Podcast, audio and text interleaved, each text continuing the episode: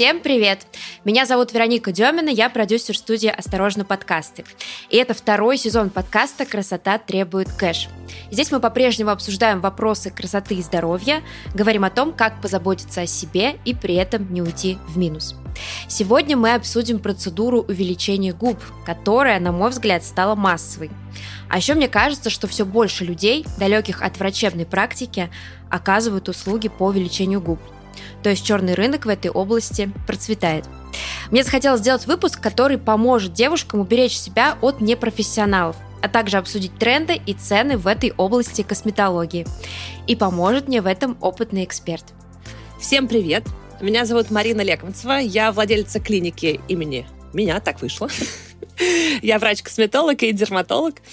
Собственно, очень интересная тема, потому что когда я начинала свой путь в косметологии, именно тема губ меня, честно говоря, волновала очень сильно, поскольку там, 7-8 лет назад в Инстаграме превалировало то, что выглядело неестественно и не очень шло людям, скажем так.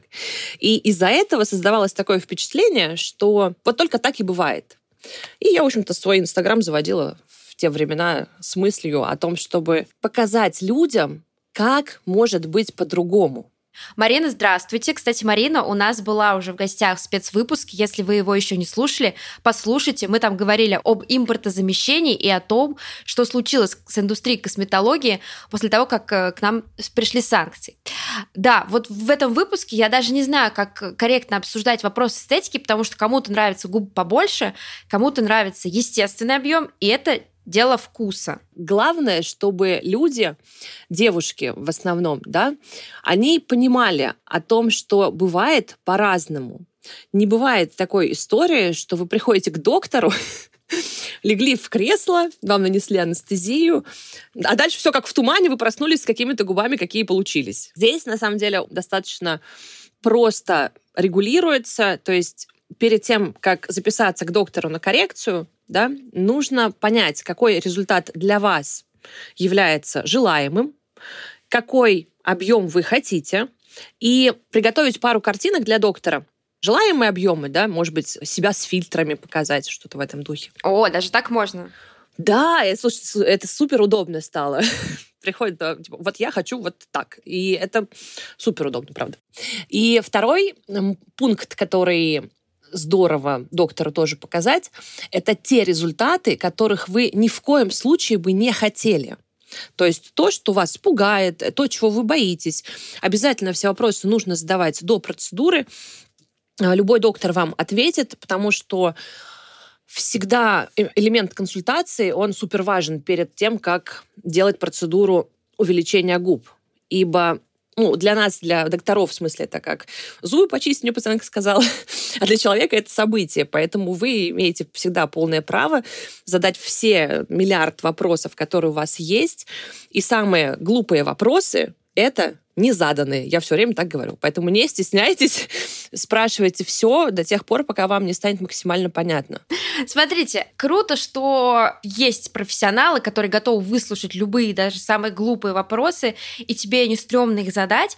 А если с обратной стороны посмотреть, к вам пришел человек, он может быть, допустим, застенчивый. Как выглядит первый прием для вашего пациента? Может быть, вы что-то ему говорите, какие-то вещи конкретные доносите? Да, конечно. Я могу привести в пример довольно-таки интересный случай. Он часто повторяется у меня, но назовем пациентка там Н, приходит ко мне на первичный прием, она была до этого у других докторов, ну, то есть не новичок, скажем так, да, и я вижу, что коррекция губ уже была проведена в достаточном объеме. Записана она ко мне, ну, она такая, ну, хочу губы, сделайте губы, пожалуйста. Но при оценке лица, то есть мы все равно, врачи на консультативном приеме, мы автоматически это, это происходит. Специальный режим включать не нужно. И эм, такая особенность есть у российских женщин, у славянского морфотипа лица, скажем. Это недостаточный объем подбородка, который визуально, подсознательно человеком воспринимается как, ну, как будто чего-то вот в нижней трети лица не хватает. И эти пациентки, да-да-да, эти пациентки очень часто приходят э, к докторам и говорят, слушайте, ну сделайте мне губы. они не проговаривают, да, что вот, ну, как будто бы что-то вот чего-то хочется в нижней трети, но непонятно. Уравновесить как-то, да? Да, да, да, да, как-то что-то не хватает, уравновесить хочется. И они зачастую приходят уже со сделанными губами. И я смотрю и говорю, слушайте, ну, губы хорошего объема, да, вы точно хотите их больше? Потому что если да, то мне кажется, здесь уже достаточный объем губ. Но я как специалист эстетической медицины вижу, что вам, вероятно, хочется уравновесить пропорции лица, и вам не хватает здесь объем подбородка. Давайте рассмотрим этот вариант. Угу. И клянусь, самые счастливые пациентки реально после коррекции подбородка, потому что тогда те губы, которые уже были сделаны, они очень красиво вписываются в это лицо, лицо становится более гармоничным.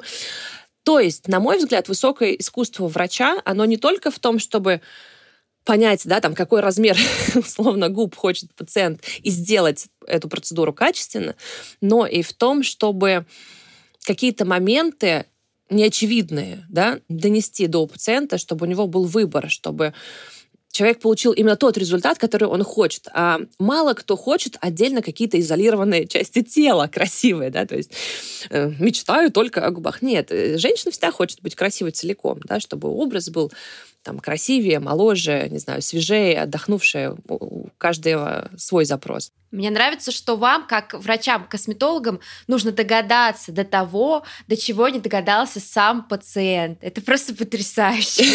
Слушайте, я чем э, дальше работаю, тем э, больше я понимаю, что действительно очень много в нашей работе от психотерапевта чуть-чуть, наверное, потому что, ну вот, понять, чего действительно хочет человек, не всегда просто. Что вроде бы пришел за одним, а в процессе разговора оказывается, что немножечко другое. И здесь тоже важно, чтобы человек был доволен. Тогда счастлив и доктор.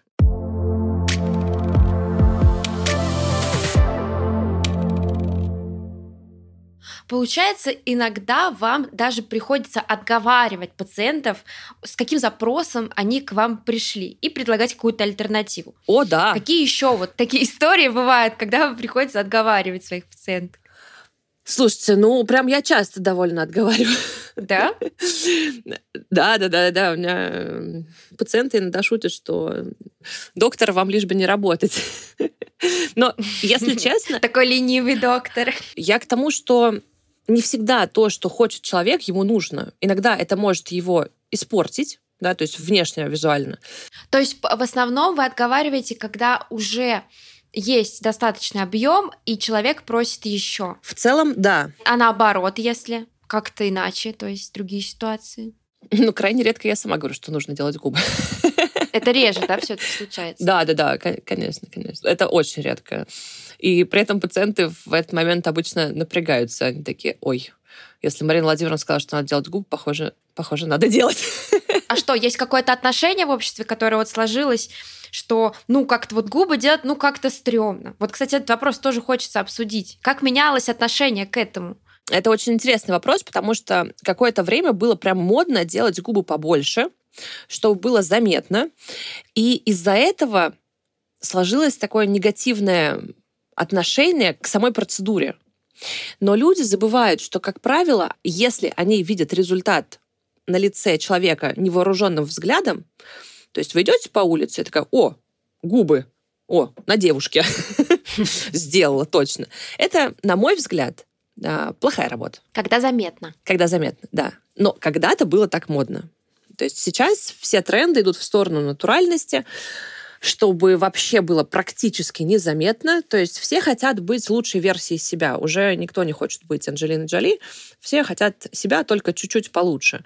И вот с этим стереотипом довольно сложно бывает бороться, потому что Иногда, правда, хочется где-то губы омолодить, где-то чуть-чуть скорректировать асимметрию, но у человека из-за того, что среди знакомых, да, может быть, есть какие-то некрасивые результаты, которые не нравятся, такие, ой, нет, только не губы, губы в самую последнюю очередь. И здесь как раз-таки вот этот вот рынок серый, непрофессиональный, как вы упомянули в начале, он поставляет нам эти результаты, в общем-то, которые не всегда вписываются в лицо, ну, как раз губы отдельно, лицо отдельно, скажем так.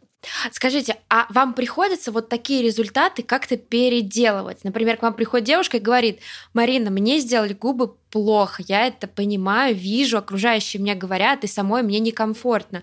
Сделайте мне нормальный, хороший, красивый. Здесь, кстати, вот я очень хочу, чтобы все слушательницы и слушатели вообще все абсолютно знали, а, несколько таких супер важных правил безопасности.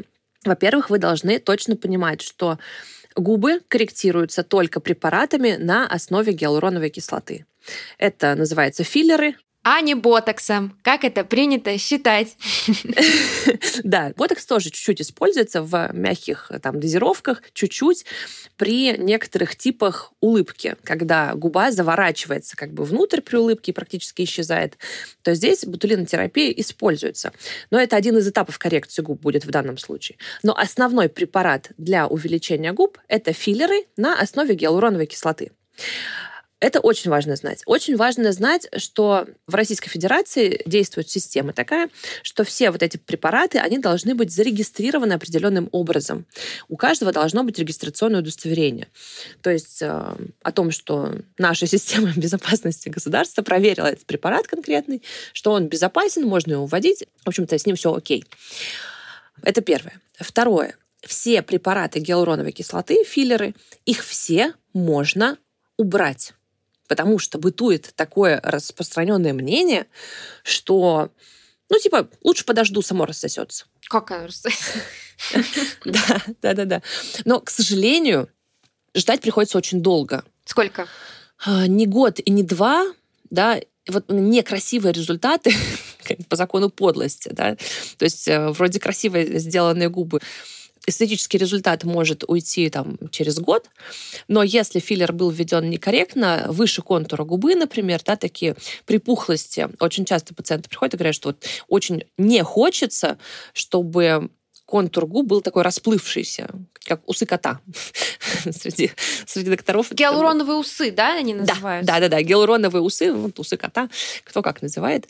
А, когда теряется естественный четкий красивый контур, он такой как будто бы размытый становится. Это происходит либо вследствие нарушения техники введения препарата, либо из-за особенностей мимики, которые были не учтены. Ну, в общем, много факторов а, может к нему привести. Вот этот усатый результат не нужно ждать. Не надо ждать, пока он э, там самопроизвольно куда-то волшебным образом э, исчезнет. Лучше дойти до доктора в идеале, который вам проводил эту процедуру, сказать, посмотрите, что произошло, давайте корректировать. Любой нормальный доктор с удовольствием скорректирует, потому что тот результат, с которым вы ходите, это его лицо, по сути. Все будут спрашивать, кто тебе делал губы, вот эти вот с усами, например. Девушка отвечает, и как бы все такие, ой, нет, спасибо, вот туда я точно не пойду. А как их можно убрать? Есть специальный фермент, ну, это самый такой простой способ. Называется он гиалуронидаза. Он есть в нашем собственном организме, но есть и фармакологический препарат, такой специальный раствор. Он вводится в филлер этот гель становится более жидким, и в течение там, нескольких часов, на самом деле, уже филлер выводится. То есть здесь важно понимать, что дозозависимый эффект. То есть может быть филлер убран полностью, все, что было введено, может быть частично. Здесь уже э, все разговаривают с доктором. Но самая главная мысль, которую я хотела донести, э, вы спрашиваете, да, приходят ли переделывать? Приходят, но, к сожалению, приходят очень поздно. Там 2-3 года они ходили с этими губами. И обидно, можно было выходить все два года красивой, с хорошим четким контуром, а девушка ходила вот с таким не очень симпатичным результатом, который и ей не нравился. Марин, а вот как раз-таки я вспомнила про эти знаменитые тиктоки, когда девушки пытаются убрать объем, вот им вкал вот этот нейтрализатор, вот, по-моему, там он называется лангидаза. Да, да, да, да. Торговое название лангидаза, а название действующего вещества это гиалуронидаза. И потом у них возникает огромный отек, там совершенно ужасные какие-то кадры, которые вводят в ужас, и, может быть, поэтому никто не идет исправлять результат. Некоторые не знают просто, что можно. Те, кто смотрит на эти видео, тоже нужно понимать, что гиалуронидаза препарат не физраствор, в общем, это не святая вода какая-то. Это препарат довольно-таки серьезный, и к нему есть показания и противопоказания, поэтому проводиться процедура должна доктором. да, то есть которая оценила все риски возможные. Есть риски аллергических реакций. Но чаще всего, если был введен большой объем филлера, филлер на основе гиалуроновой кислоты, он способен притягивать воду. Когда он в связанном состоянии, вот в губе, как его ввели, он практически воду не притягивает. Как только мы вводим этот фермент, он распадается на маленькие крошечные молекулы маленькой гиалуроновой кислоты, которая очень гидрофильная, то есть она очень хорошо притягивает воду. Здесь получается не только отек на препарат, но и отек самой вот этой гиалуроновой кислоты. Он, как правило, сходит в течение суток, то есть там ничего страшного нет, если вы под присмотром грамотного специалиста. Ох, лучше сделать нормально сразу, чем переделывать. вот что я скажу. Да, это совершенно точно. Лучше сделать нормально сразу. Но я уже где-то полгода думаю над проектом, и я его собираюсь запустить в ближайшее время у себя на телеграм-канале. Мы хотим как раз собрать группу девушек и бесплатно переделывать им губы, ну, то есть убирать мы будем бесплатно, а переделывать там с максимальной скидкой там до 50%. Поэтому Welcome. в Телеграме запишите меня, называется канал. Да, запишитесь, я скоро буду объявлять набор в такую группу.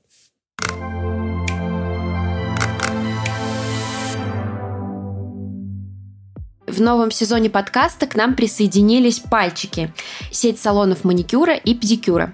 Каждые две недели эксперт от пальчиков отвечает на ваши вопросы, которые вы оставляете нам в чат-боте. За окном весна, а значит настало время педикюра. Сегодня с нами вновь на связи мастер-наставник сети салонов «Пальчики» Маргарита Макарова. Рита, привет! Привет, Вероника.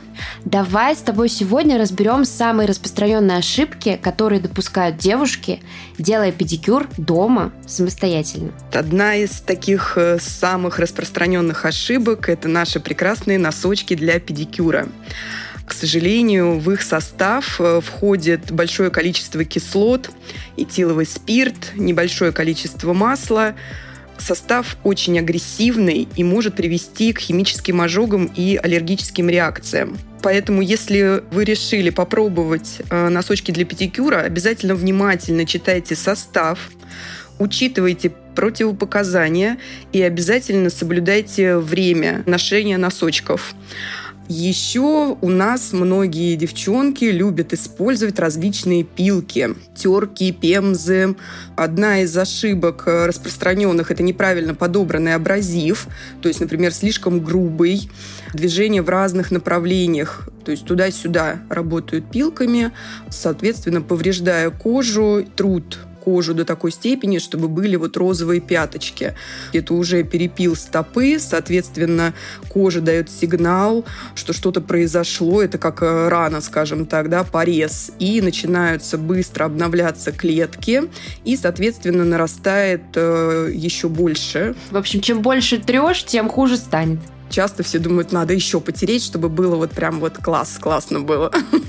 Но это как бы опасно. А как же в таком случае избавиться от огрубевшей кожи на пятках? Найти своего специалиста и обязательно ходить раз в три недели делать профилактическую, скажем так, гигиеническую обработку стопы правильно. А правда ли, что ногти на ногах отрастают медленнее, чем на руках? Да, все верно. Растут они медленнее, можно сказать, в два раза приблизительно медленнее, чем на руках. А означает ли это, что обновлять гель-лак можно на ногах реже, чем на руках? Нет, не означает. Обязательно нужно обновлять гель-лак где-то приблизительно через каждые 2-3 недели. Одна из причин – это гигиенический осмотр. Плотное покрытие не дает просмотреть, что у нас происходит э, с ногтем, с э, ложем, да, скажем так, под ногтем, что происходит. Там собирается у нас пыль, остатки крема, соответственно, это бактерии. Плюс покрытие на ногах часто дает небольшой такой вес да, на ноготь, что может привести при отрастании к, например, трещинам, э, врастанию ногтя. А я напоминаю, что в пальчиках можно сделать маникюр и педикюр одновременно. И на такой комплекс для слушателей подкаста есть скидка 20%. Назовите промокод «Осторожно» перед процедурой и получите скидку. Рита, спасибо большое. Через две недели мы обсудим распространенные проблемы с ногтями и то, как их избежать. Присылайте нам вопросы в чат-бот. Ссылку на него я оставлю в описании к выпуску.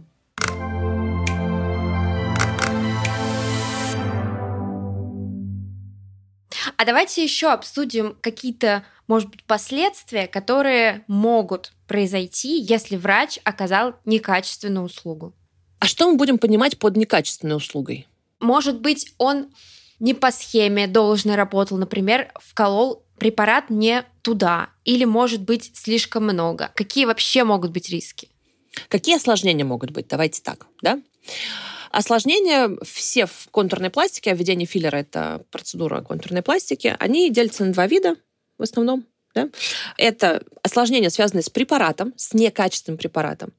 Их мы стараемся избегать, выбирая хорошие клиники, хороших докторов да, и зарегистрированные препараты. Номер один правило.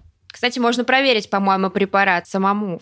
Конечно, да. Да-да-да. Есть сайт Роспотребнадзора, и там есть реестр изделий медицинского назначения. Это все в открытом доступе. И следующая группа – это взаимодействие препарат плюс пациент. Здесь мне приходилось лечить осложнения тоже вот от серого. Моя пациентка тоже очень наглядно я выкладывала в запрещенной сети ее в э, лечение, потому что она сходила сделать подешевле, где-то на дому, и, к сожалению, ей корректировали как раз и губы, и подбородок, и в обеих этих зонах было вот одно из самых страшных осложнений, которое бывает, это ишемия. Это когда нарушается кровообращение какой-то зоны в связи либо с тем, что кусочек филлера это гель, да, напоминаю, что гель попал в сосуд и получился такой искусственный тромб. Получается, выглядит это как будто бы синяк, но это не синяк. Он не цветет, ничего с ним не происходит. Как правило, может болеть. И вот это осложнение требует немедленного вмешательства. То есть до тех пор, пока мы с помощью как раз-таки того же самого фермента гиалуронидазы не устраним вот этот блокирующий кусочек филлера, ткань не будет получать кровоснабжение. И здесь может возникнуть э, некроз, э, рубцевание дальше. Ну, то есть это вот прям самое-самое серьезное из всего, что бывает. У вас были такие случаи? У меня лично прям в губах нет. Все-таки здесь очень легко, на самом деле, ну, докторам относительно легко, найти артерию, которая... Ну, то есть самое страшное попасть в артерию.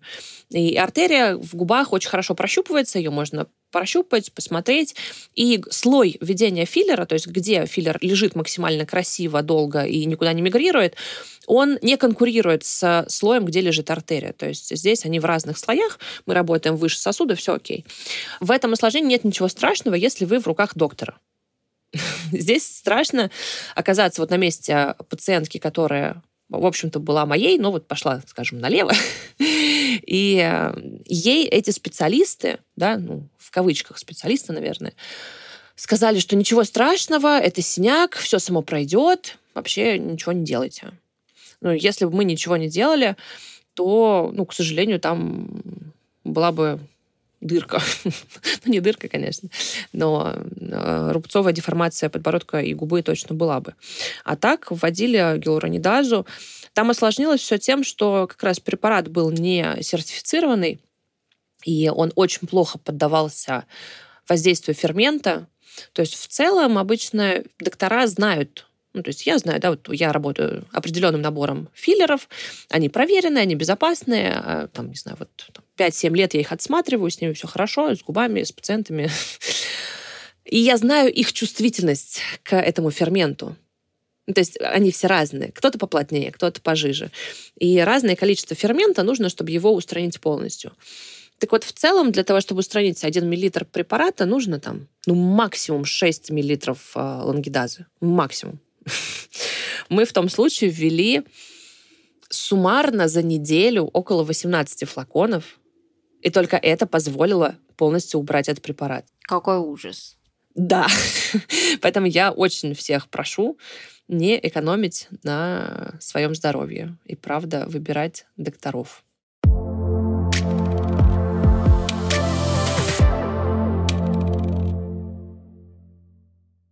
вы как раз тот специалист, который переделывал какие-то чужие работы. Можно ли сказать, что вы исправляете какие-то текущие физиологические особенности человека, которые не связаны с увеличением губ. Например, у кого-то есть асимметрия или какие-то еще другие вещи. Вот расскажите об этом. Ой, тоже, это моя любимая вообще история, на самом деле. Асимметрию, конечно, исправляем. Не всегда она исправляется, к сожалению, потому что не все наши асимметрии связаны с объемом мягких тканей. Да, то есть то, что мы можем поправить филлером, это объем мягкой ткани губы. Асимметрия может быть связана с особенностями зубного ряда. То есть, например, да, где-то, может быть, один зуб не очень ровно лежит, и в этом месте губа все равно будет чуть выпирать, например. Также асимметрия может быть связана с особенностями мимики. Тогда мы как раз будем подключать ботулинические токсины, там спорт, ботокс, э, все в этом духе. Один из моих любимых случаев, на самом деле, это коррекция губ у пациентки с оперированной зайчьей губой. То есть ей в детстве а, Ей сейчас 30 лет, по-моему, ну, около того. Почему уточняю возраст? Потому что сейчас хирурги зашивают как-то супер ювелирно, и там даже пациентки 20-22 приходят с похожими историями, но там совсем другие рубцы. У нее был довольно-таки плотный рубец в зоне верхней губы, и у нее уже был неудачный опыт как раз-таки увеличения губ, то есть она хотела скорректировать заметное втяжение из-за рубца, но, к сожалению, не получилось. Получилось наоборот, что это втяжение стало более заметным. То есть ей губы, грубо говоря, увеличили по классической технике, что привело ну, к тому, что стало заметней. И мне очень хотелось а, ей помочь. Где-то, наверное, года три она ко мне ходила по другим вопросам. Что мы с ней делали? Я окончательно втерлась ей в доверие, как я шучу. И мы начали корректировать уже эту историю. Сначала смягчили ткань рубца там и физиотерапевтическими способами, и инъекционными методами, и затем уже скорректировали филлером. И получилось очень красиво. Вот это прям одна из моих, наверное, самых таких историй про губы, которая греет душу, что это вот не только, знаете, украшательство, как думают многие, mm-hmm. и клеймо, ой, ну фу, сделала губы, там что-нибудь еще такое. а это правда позволяет человеку вообще по-другому на себя взглянуть, и э, там столько счастья было в глазах, потому что та часть лица, которая всегда вызывала какой-то вопрос, да, там рубец, какие-то, может, неприятные воспоминания, она стала восприниматься как что-то вот очень красивое, и это прям мурашки по, по коже до сих пор. Мне кажется, это вообще меняет жизнь и отношение к себе. Ну, там пациентка на самом деле супер такая позитивная, она и до этого очень любила себя, принимала себя. И это был такой, скорее, последний этап, как вишенка на торте. Если говорить про процедуру увеличения губ, является ли правдой тот факт, что человеку постоянно придется что-то докалывать, подкалывать, что если вот человек сделал губы, то есть все, каким он был раньше, больше себя не увидит. Нет, не всегда. Все зависит от того, какой результат для вас оптимален. Например, могу рассказать про себя. Я делаю губы себе один раз в 2-3 года. Это тот, в общем-то, срок, когда филлер практически полностью уходит до незаметного состояния, и новая коррекция позволяет губы вернуть в какое-то такое стабильное состояние, не давая им не увеличиваться, не уменьшаться с течением времени. То есть если же пациентка, например, ходила год и такая, хм, в общем-то, после первой коррекции было классно, но хочется еще чуть побольше. Вот через год можно прийти. Если же мы имеем дело с очень узкими губами, и стоит задача сделать их, ну, не знаю, в два раза больше, то здесь может быть коррекция раз в полгода до достижения необходимого пациентам результата, и после этого поддерживается тоже раз в год, раз в два года. То есть чаще нет. Более частое введение больших объемов, оно может привести как раз к миграции препарата выше контура и к, уже к ненатуральным результатам. Если ненатуральные результаты нам нравятся, тогда, пожалуйста. Здесь дело вкуса как раз. И важно понять, что это не какая-то там игла, на которую вы подсели, и все, конец, вообще невозможно больше без этого жить. Абсолютно спокойно можно. То есть, если вы сделали один раз губы в жизни, можно никогда не повторять. Ничего вообще не произойдет. Через три, где-то четыре года губы вернутся к исходному состоянию. Единственное, что я всегда комментирую, да, что иногда нужно сделать паузу. То есть с филлерами вообще, с контурной пластикой, с этой манипуляцией, она такая, кажется, немножечко волшебная. Вот были губы исходные, вот мы укололи в них один миллилитр, вау, класс, стало лучше. Да, ну, не знаю, на сто процентов. И кажется, что с каждым последующим миллилитром будет становиться тоже на сто процентов лучше.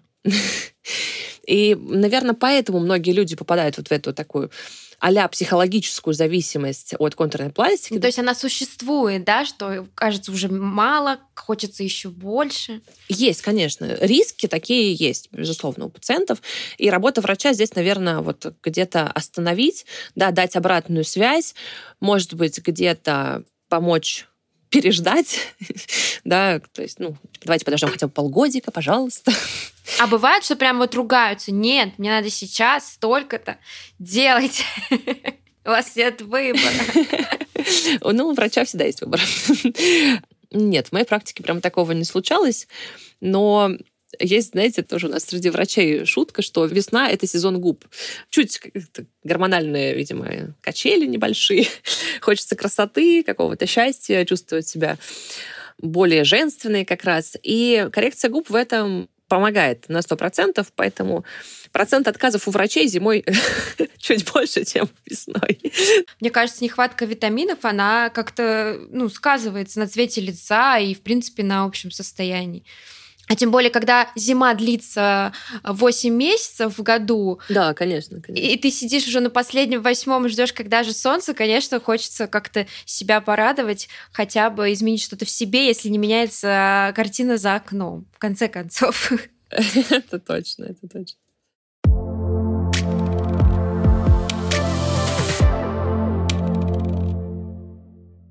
Марин, последний вопрос, который я бы хотела задать, это вопрос цены. Угу. Потому что ценник, мне кажется, настолько разнообразный, начиная там от тысячи рублей. Расскажите, сколько стоит сделать губы небольшого объема у опытного врача-косметолога? Ну, про тысячу рублей это я вообще даже не знаю. я таких цен не видела. До санкций, до вот этого скачка напряжения я наблюдала периодически в Инстаграме какие-то акционные истории серии губы за 4, 5, 6 тысяч рублей. Это акция, да? Ну, я не знаю, ну просто там, по-моему, не акция. Это, видимо, вот мастер, который делает только губы. Вот именно мастер, потому что я не могу назвать его врачом. Это, видимо, все-таки специалист без медицинского образования. И это, скорее всего, будет не сертифицированный препарат, потому что большинство хороших препаратов, оно по себестоимости просто по себестоимости для врача, выше, чем выше указанные цифры. Иногда в два раза. То есть я не понимаю, как работа, риски, обучение врача, как э, стерильность клиники, поддержание вот этого всего может быть меньше себестоимости. Поэтому здесь по цене я бы точно рекомендовала ориентироваться не на самую низкую, тому, что здесь как раз повышаются риски получить нежелательные какие-то явления и оказаться с филлером некачественным в губах. Средняя стоимость в Москве, я, честно говоря, даже не знаю, да, но мне кажется, что это где-то в районе 20 тысяч сейчас с учетом курса и всего остального. У всех клиник разная политика. Кто-то отталкивается от филлера, да, то есть условно в одни и те же губы можно ввести, скажем, три разных филлера, и они будут немножко отличаться по стоимости там, в пределах тысячи или двух тысяч рублей. Мне так не, неудобно. Мне кажется, что пациент приходит за конечным результатом, и вот за твою работу, неважно, какими красками ты будешь рисовать эту картину, грубо говоря, да, акварелью там, или акрилом, но человек же получает конечный результат. И мне поэтому удобно делать какую-то фиксированную стоимость на процедуру. Ну, вот тоже в нашей клинике это около 20 тысяч рублей за губы. Вне зависимости от объема? Вне зависимости от э, объема введенного, если он не превышает 1 мл, потому что чаще всего все филлеры это от 0,6 в шприце до 1 мл. Здесь выбирайте уже по эстетике, наверное, потому что если вы убедились, что это клиника, что все безопасно, то следующий шаг это как раз-таки выбирать специалиста по эстетическому видению. То есть здесь важно, чтобы то, что красиво для вас, было красиво и для вашего доктора. А как же эта история, когда я приду с подружкой, можно нам по полмиллилитра каждой? Ну, эта история, к счастью, в прошлом, потому что ну, это прям совсем неправильно. Это не небезопасно, в первую очередь, нелегально, ни под каким, не знаю, ни под каким соусом это невозможно легализовать. А небезопасно, потому что есть все равно контакт с кровью, несмотря на то, что ну, условно можно поменять иголку, но там вирусы и гепатитов, и э, ВИЧ-инфекции, они такие довольно-таки маленькие ребята, что визуально мы их, естественно, отследить не можем. И гарантировать того, что не было обратного подсоса в шприц в какой-то момент, э, там, микродозы плазмы, да, там не обязательно кровь должна попасть. В общем, я сильно не рекомендую делить. И вообще, в целом, забудьте про эту историю. Как страшный сон. Как страшный сон, да. Вот. Поделить шприц, ой, нет, падайте сразу в обморок. Спасибо вам, Марина.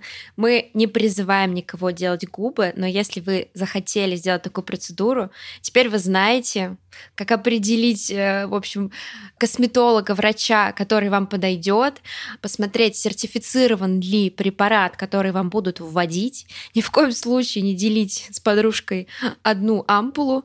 Ну, и, в общем, если вам этого хочется, если вам нравится, то наслаждаться собой, ничего не бояться.